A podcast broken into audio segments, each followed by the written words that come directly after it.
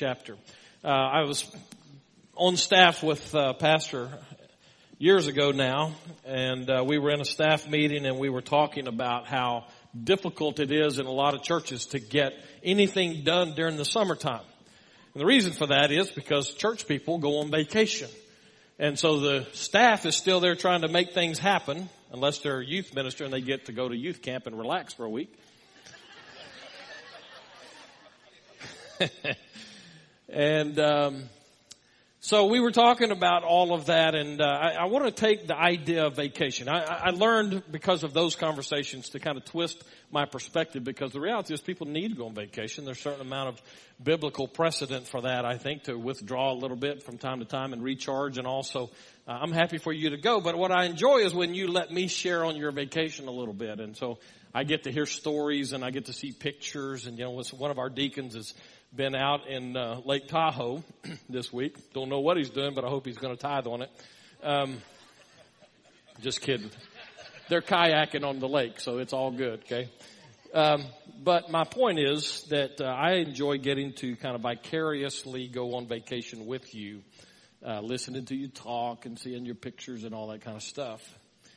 Uh, I want you to take that whole vacation idea and let's pull into that a little bit of a spiritual point of reference this morning. When you go on vacation, one of the things that you have to do is you have to figure out what it is you're going to take with you. Now you may be like a guy that some of you, some of you would know doesn't attend church here as a rule, but uh, this guy's talking about to me going about going to Europe on several different trips, and all he takes is one of these backpacks, like your child would take to school with them. Just a small backpack and he goes to Europe for days, weeks at a time. I'm thinking I don't want to sit next to him on an airplane because you know he can't smell good after a long time in Europe with no extra clothes. What do you take with you when you go on vacation? How do you decide what you take with you? Well, part of what I want you to hear from that as we move it into a spiritual context today is when you go on vacation, there are things that you inherently take with you that are part of who you are. And when you step off of the airplane or out of your car and you're in one of those foreign countries like New Mexico or Oklahoma, there is a certain part of East Texas you that jumps out of your mouth as soon as you open your mouth. You know what I mean by that? No matter where you go, you have accents, you have ways of thinking, you have points of dealing with people. This was difficult for me when we moved to New Mexico because I grew up uh, in Texas. And in Texas, we're just friendly because we're great people. We think everybody's a great people. That's not true in New Mexico. You know, I start, I'd be, just be talking to somebody in a restaurant or at a grocery store or whatever. And I just start, hey, how's it going? How's your day going? And I get this accusing look like somehow I'm trying to steal their wallet or something. There are parts of you that you take with you wherever you go. I want you to hang on to that because today we're in now the fourth installment of our review of who we are as a church. And as we look at who we are and we consider our purpose here, uh, I, I wanted to just kind of set in on us that these need to be so much a part of who we are that no matter what we do, we're about these things. In other words, that these things just jump out of us no matter where we are or what we're doing. So in Luke chapter 10, we find good basis for this fourth statement of purpose. Now I'm going to read the statement of purpose for us off of our Constitution. I'm going to come to Scripture in just a second, but I want to set the table for us on what we're talking about today. Our Constitution says that we quote our purpose to be the promotion and advancement of Christ's ministry throughout the earth. That sounds good. It even sounds kind of theological we boil it down into that bumper sticker approach that we could just kind of nail it down so we could carry it with us and we don't have to remember all of those words. We just have these points of purpose where we start them all with an E and so this one we call extending Christ's ministry. But what does that mean really? Let me say it this way. Being a Christ follower means that we must move out into enemy held territory. I want to, I want to let that kind of hover out there a little bit. And in order to really understand that statement, let me come back and make sure that we understand how often in churches we approach this whole concept. You heard of the old statement that says we circle our wagons it comes from the old cowboy and Indian days, or at least the movies where we would watch and, and this wagon train is headed from points east to points west in the United States and they get out into Indian held territory and they get out there and it's all of a sudden dangerous and these Indians are going to come and they start making this raid on the wagon train and the wagon train then circles the wagons and everybody gets inside of that and they're shooting underneath it and through the wheels and all that kind of stuff. It is a way of saying that we are going to solidify our base. We're going to retract behind the walls and we're going to do what we do from inside a safe place. That is the picture of many churches in our world today, especially in America. It is such an, a perspective that says it's the world against us. Now some would even go so far as to say it's us against the world. And so we circle our wagons and we build walls and we hide behind them and we throw hand grenades over the top hoping that we can somehow get a few of the bad people out there. And I, I know that's not us and I'm not accusing necessarily anybody other than just reading the signs of our Christian society in America today. It's very defensive. The problem with that is that Jesus will have none of that. Nowhere in scripture will you find it uh, acceptable for God's people to be about the business of circling the wagons and building a safe haven. As a matter of fact, Jesus makes a comment here in Luke chapter 10. Now, I, I guess as I go to read this, I, I, could go backwards and pull in all of chapter 9. I don't want to do that, so let me just pull chapter 9 and say it this way. Jesus gets really serious about what it means to be one of his followers. Chapter 9 is tough. He certainly rules out the opportunity for easy believism.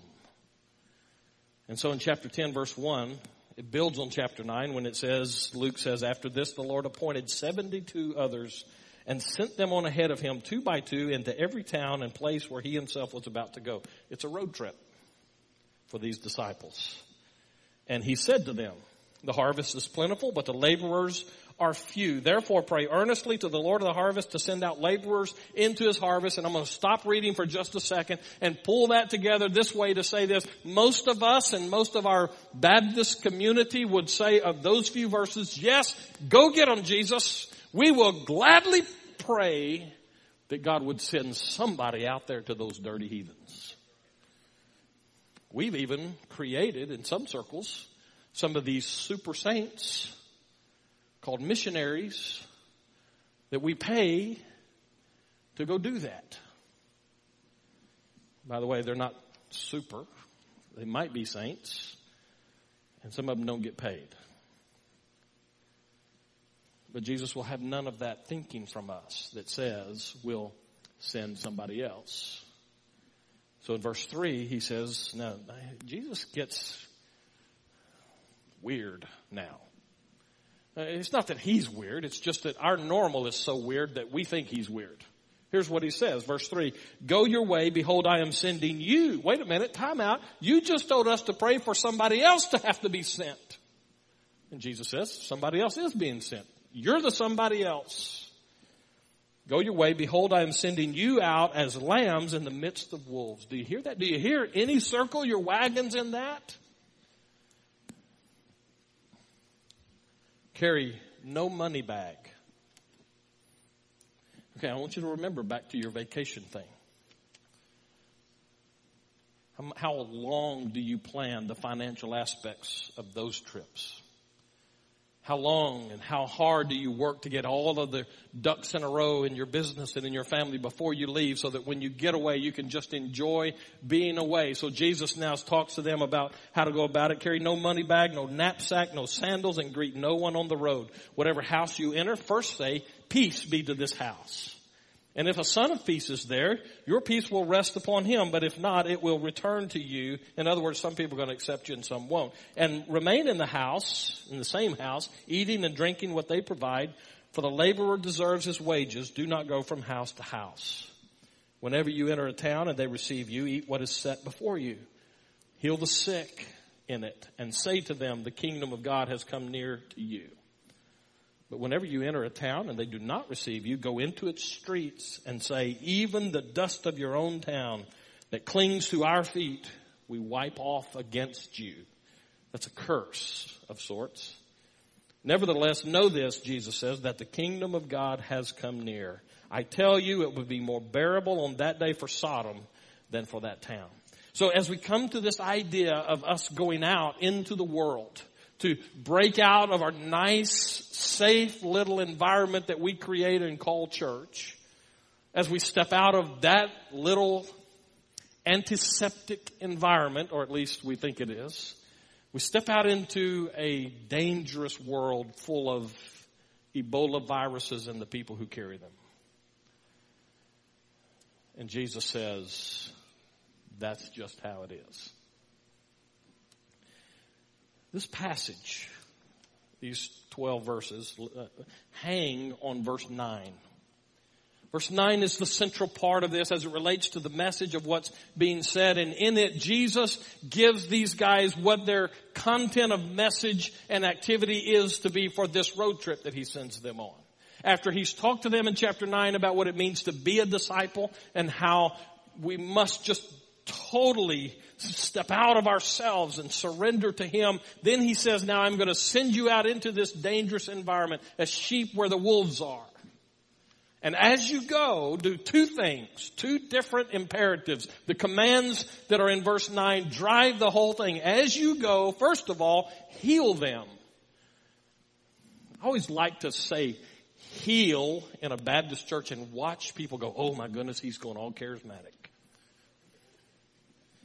I'm going to come back to that in a little bit because it's clearly a huge part. Matter of fact, by positioning in the sentence, it's the main thing that Jesus is saying here. I know that that gets all over us in our nice little neat little Baptist don't be charismatic world. At least we got to deal with it, so we'll deal with that if, if I have time.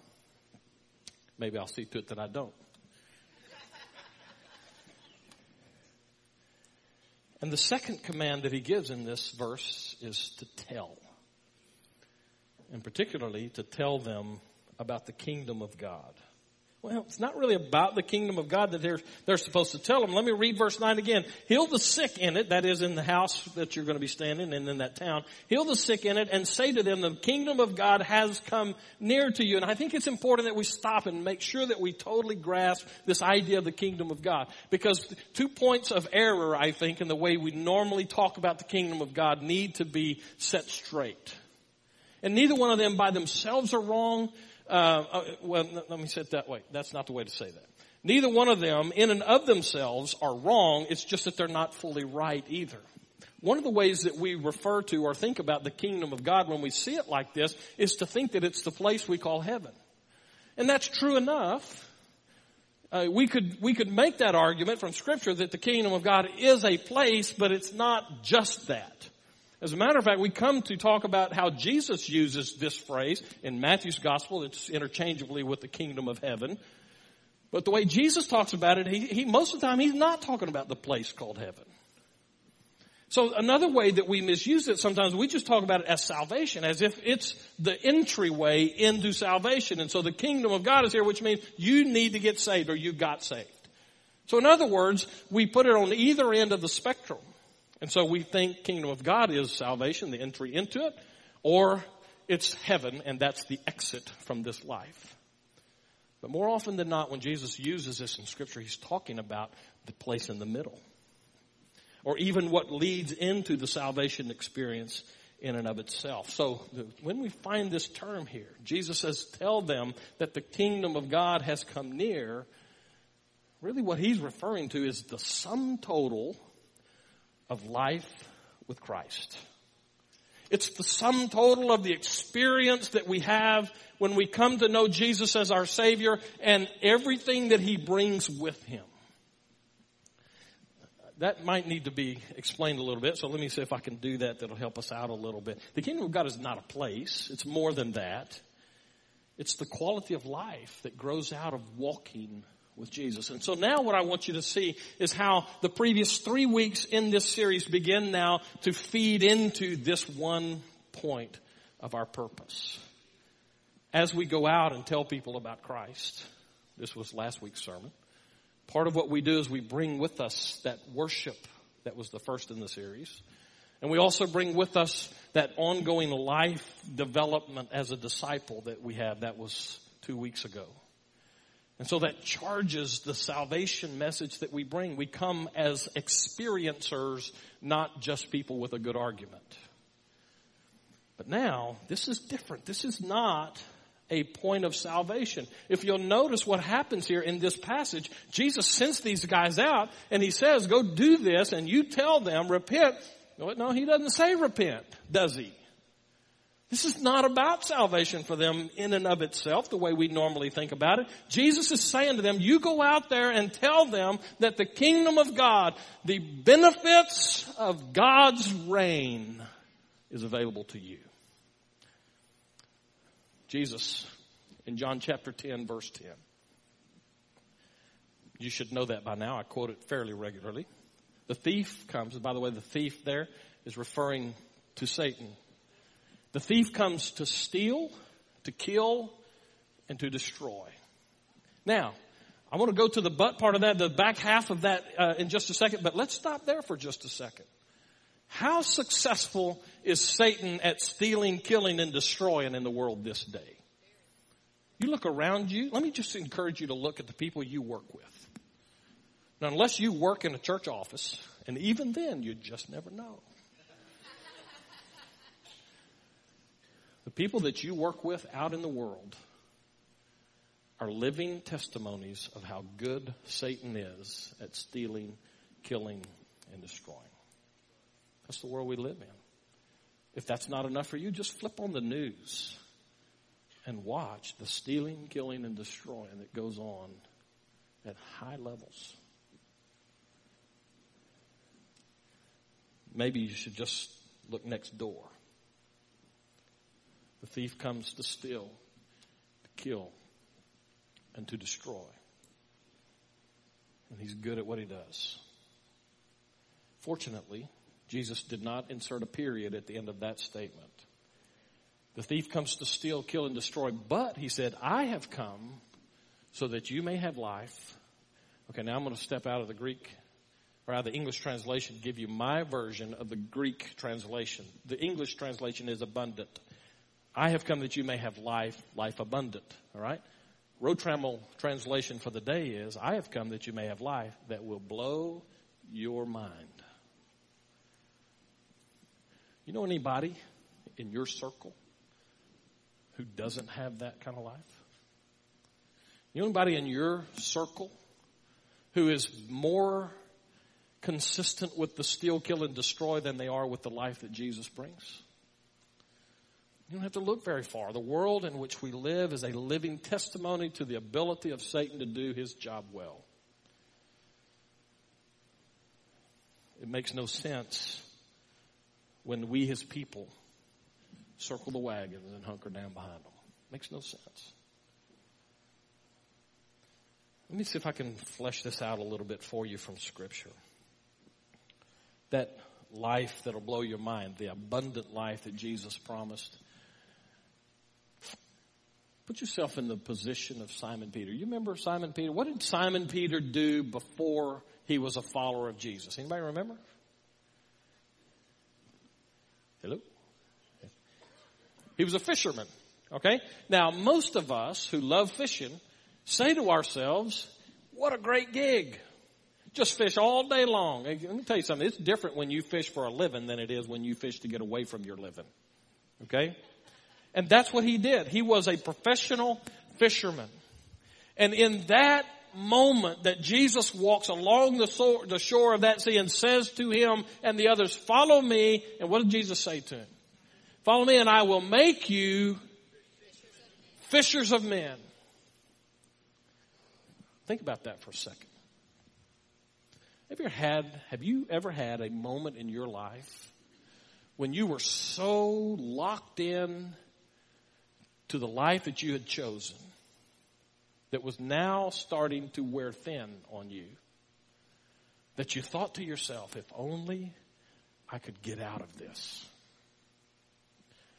When I start, I hear this a lot with older folks, that's my age and beyond who reach that point in life when they know that it's just not possible for a career change at this point. It's just not possible. Or maybe it happens as you're in the middle of something and all of a sudden it's taken away and your whole approach to living has to change and you don't know what to do and you think to yourself, ah, if I could only, but I know that I can't. Jesus specializes in turning your future. And in that, psychologically, there is a step that happens for somebody like Simon Peter who's locked in a job that maybe he loves, maybe he doesn't, but somebody comes along and that somebody happens to be the one who is the king of the kingdom of God. And he says to you, I'll give you a future you never dreamed of. Come follow me, I'll make you fishers of men. No wonder Simon Peter and those other guys jumped out and left all of it behind. They got a better deal. Anybody in your life that's looking for a better deal with their life? Jesus says, tell them the kingdom of God has come near. Imagine Simon Peter after that calling. That's just one, one day of his life. And Jesus turned everything around and all of a sudden life was exciting because he went from being stuck in a boat with a bunch of other knucklehead, smelly fishermen all night long because they fished through the night, most of them. He went from that to following this guy around who had the unique ability to heal people. And so you go from sitting out in a boat all the time with dead, smelly fish or dying fish at least. All of a sudden now you're walking around with a guy who says to somebody,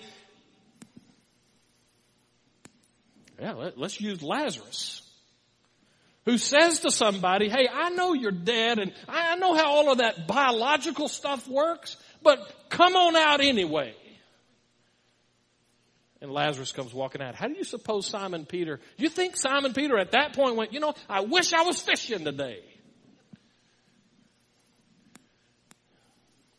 Simon Peter sat at the feet of Jesus when he said things like, blessed are the peacemakers.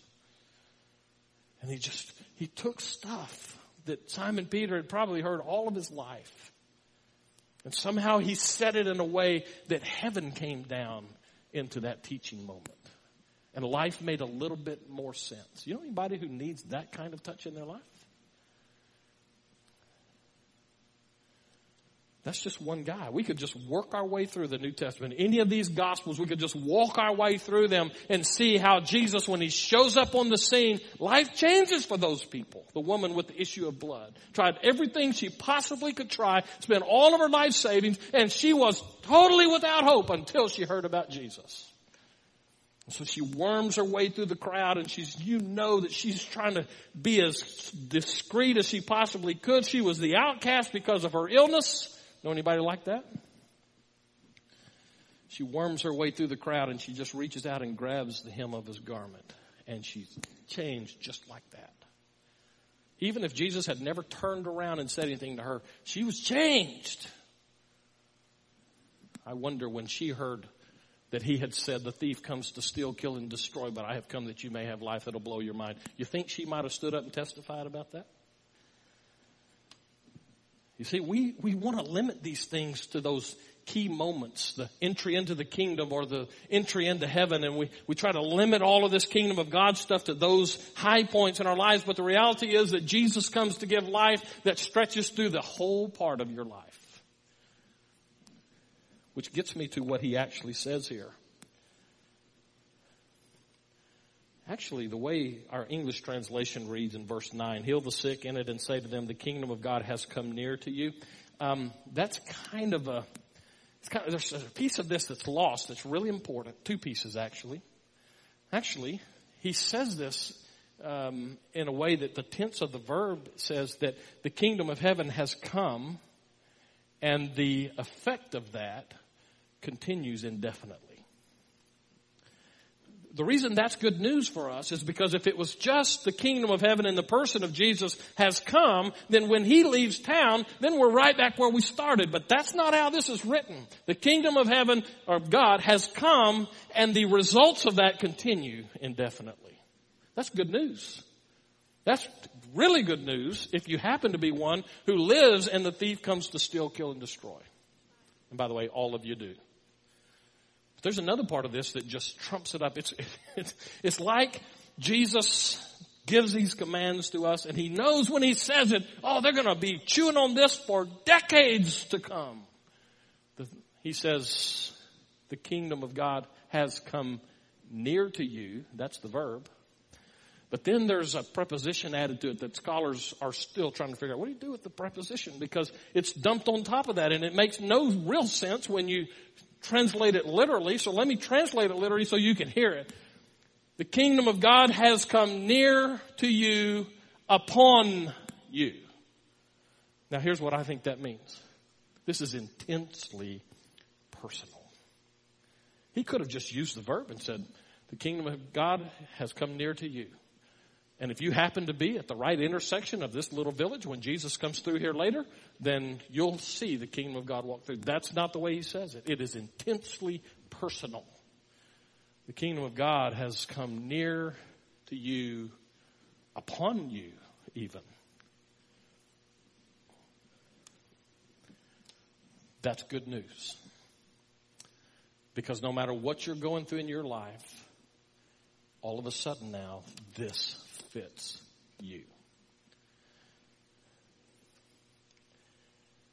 I had a conversation this week with a guy, not from this church, not even from this state. This guy's pretty well developed in his spiritual life. I have great respect for his ability to walk with God. And he started telling me the story that could be your story. It's just everybody's story. He's working at this particular business and he operates at a pretty high level in that business. And all of a sudden, he got this boss who was one of those bosses that everybody dreads getting. This person had systematically removed the next layer of management under them. Uh, and this person I was talking to was the last one left. And so the boss above started the process of setting them up. And it was one of those things where he said everything that this person said that I was guilty of was trumped up. It was not a bit of it true, and I had proof that it wasn't. But I couldn't do anything about it.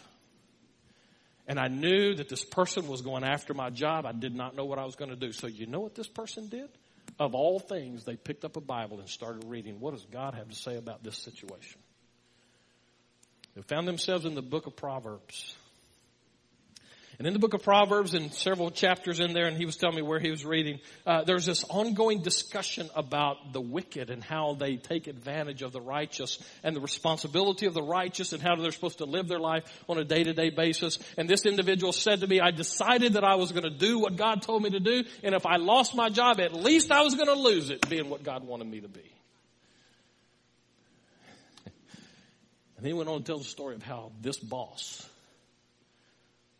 for reasons that they couldn't even explain themselves, had this huge change of thought about this person. And even though they had gone after the person I was talking to, that somehow in the middle of it, they decided, well, maybe he's not such a bad guy after all. Now that may not happen with you. You may in fact lose your job in a situation like that because the thief comes to steal, kill, and destroy and he's good at what he does. You don't get a free pass just because you're a Christian. But God will take you through. And one of the things that comes with the coming of the kingdom of God near upon you is that you get wisdom on how to handle the garbage of your life. That's good news for us. And for a world out there who doesn't even know Him. See if I can pull this down to close it up. This is where the road trip stuff comes in. We get this on our own. We, we have the opportunity, I don't like the way that sounded. We have the opportunity to walk with Christ because we know Him because of the salvation we have. We know that we're going to go to be with heaven, or with Him in heaven at the end. And in the meantime, we know the benefit of walking with Christ. The problem for us is that the people just outside the doors of this church, they don't know that. All they know is that the problems of life that they have are eating their lunch and they don't know what to do about it. This week, I sat down with a young man, a heroin habit of seven years. Now, this young man knows Jesus as his Savior. The common friend that we had saw to it that this guy had a chance to come to know Jesus. But he still has a heroin habit. He sat down with this fat, bald, old preacher who had a drug habit at one time. And I had the opportunity to say to him, it's tough. But Jesus will not abandon you in this. So I talked to him about what God did with me to help me through those difficult years of trying to come to grips with how I was living and how I needed to change things like how I was thinking about how I was living and how I was using people in my relationships and all of those kinds of things. And so right there at that spot where he and I were talking, all of a sudden I could see the kingdom of God as it began to make sense to him. Jesus says, you tell them that the kingdom of God has come near upon you. And so into a world full of that kind of person, we step out with a message of hope. Speaking of a message of hope, have you seen the new television show called New York Med? It's one of those reality shows which typically I don't like at all, but this one I like because it's life as filmed in the emergency rooms of hospitals in New York City and Newark, New Jersey. Now, in case you don't know it, now we have a New York native with us, not native, but a, a, a, a resident. And I'm just going to say this, even though he's here and I like him a lot. New York is where the weird bomb went off in America. And so when you watch this television show, you're getting these people, these characters off of the streets of New York City as they're going into these highly charged situations and the doctors and medical personnel are dealing with them. It is high drama most of the time. And this past week we were watching this show and we were taken with this story of this little girl, maybe two, three years. I don't even remember how old she was. She was young. And her parents and the little girl had a problem with her brain. Some of her blood vessels in her brain, I don't think it was an aneurysm, but it was, they were just huge. They had inflated like balloons. And so they were talking about how they were going to try to save this little girl's life, surgically have to do some things. I was taken with the story, not so much with her, but with the parents. What do you tell a parent? What if you're the parent? And somebody comes to you and it's your child who's having those struggles, what do you say to them?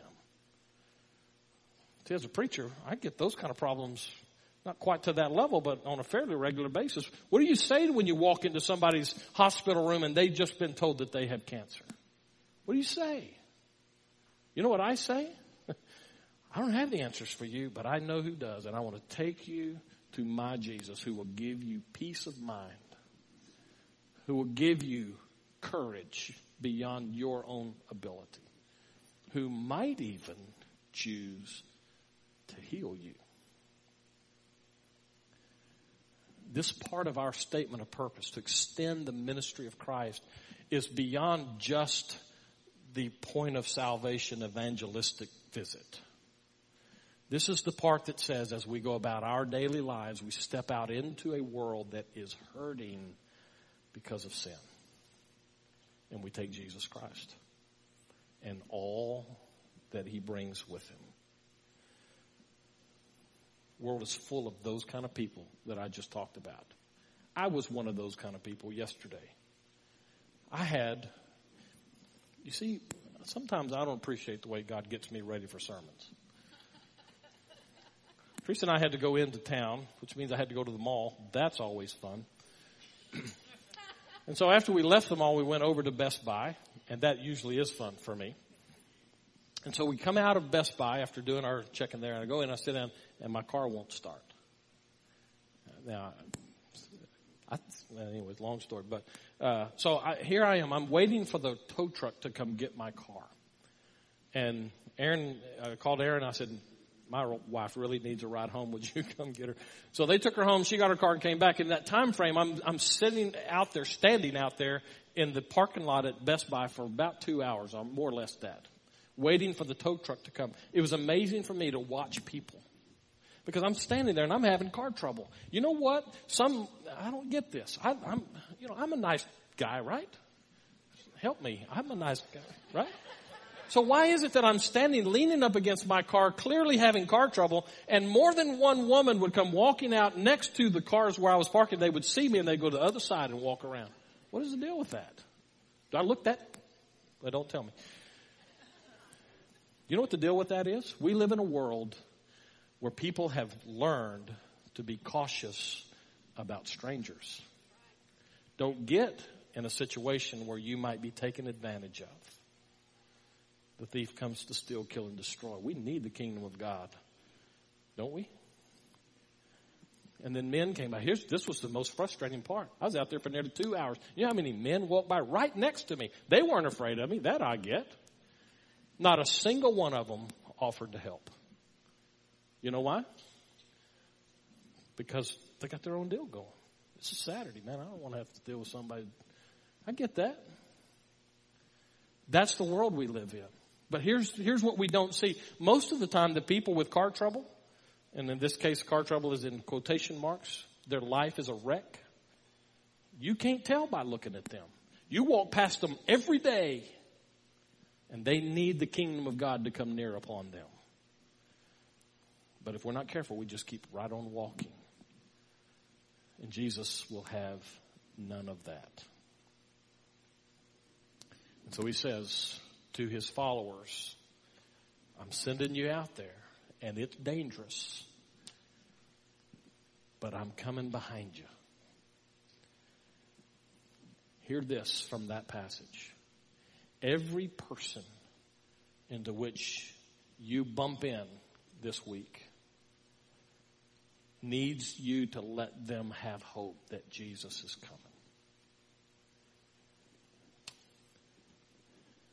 There was an old song many years ago. Every day they pass me by, I can see it in their eyes. Empty people filled with care, headed who knows where. Jesus says, road trip. Let's pray.